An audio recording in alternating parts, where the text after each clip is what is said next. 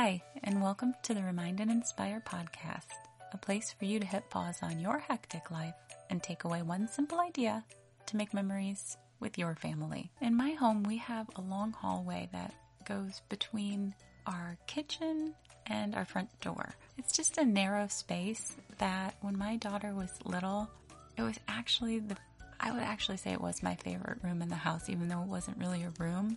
I suppose it was my most favorite space in my home. And the reason why it was my favorite space in my home is because my daughter and I spent a lot of time there having races together.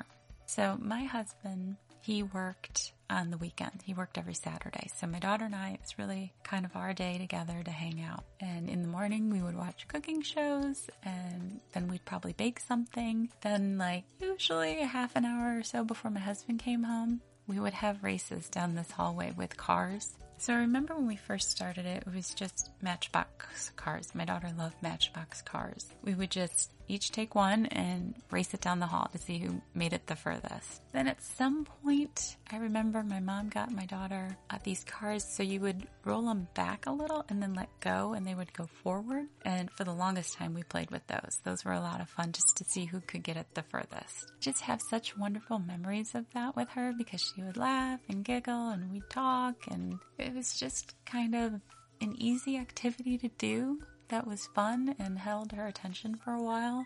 So I have some ideas for you for some variations on this for this week's takeaway for Family Fridays, which is just to get together with your family and have some car races. So it doesn't actually have to be a car. It just can be anything pretty much that acts like a wheel. So if you have Matchbox cars, certainly you can use those and it's fun. If you have Legos that have all the parts, it might be fun for each of you to create your own car and see whose goes the furthest. And if you don't have Legos and you don't want to do Matchbox cars, can also be done with just a simple bottle cap. You know, if you have water bottles or if you don't have water bottles, you have like a leftover cap from the milk. You can just sort of set it on its side and flick it down there. It takes a little more coordination, but it could be fun just to see whose rolls the furthest. So again, this week's takeaway, just find a space in your home that would work well for races and then decide, or maybe decide as a group if you want to do Matchbox cars, or if you want to create Lego cars, or if you just want to take a cap off a bottle and roll it down to see who gets the furthest.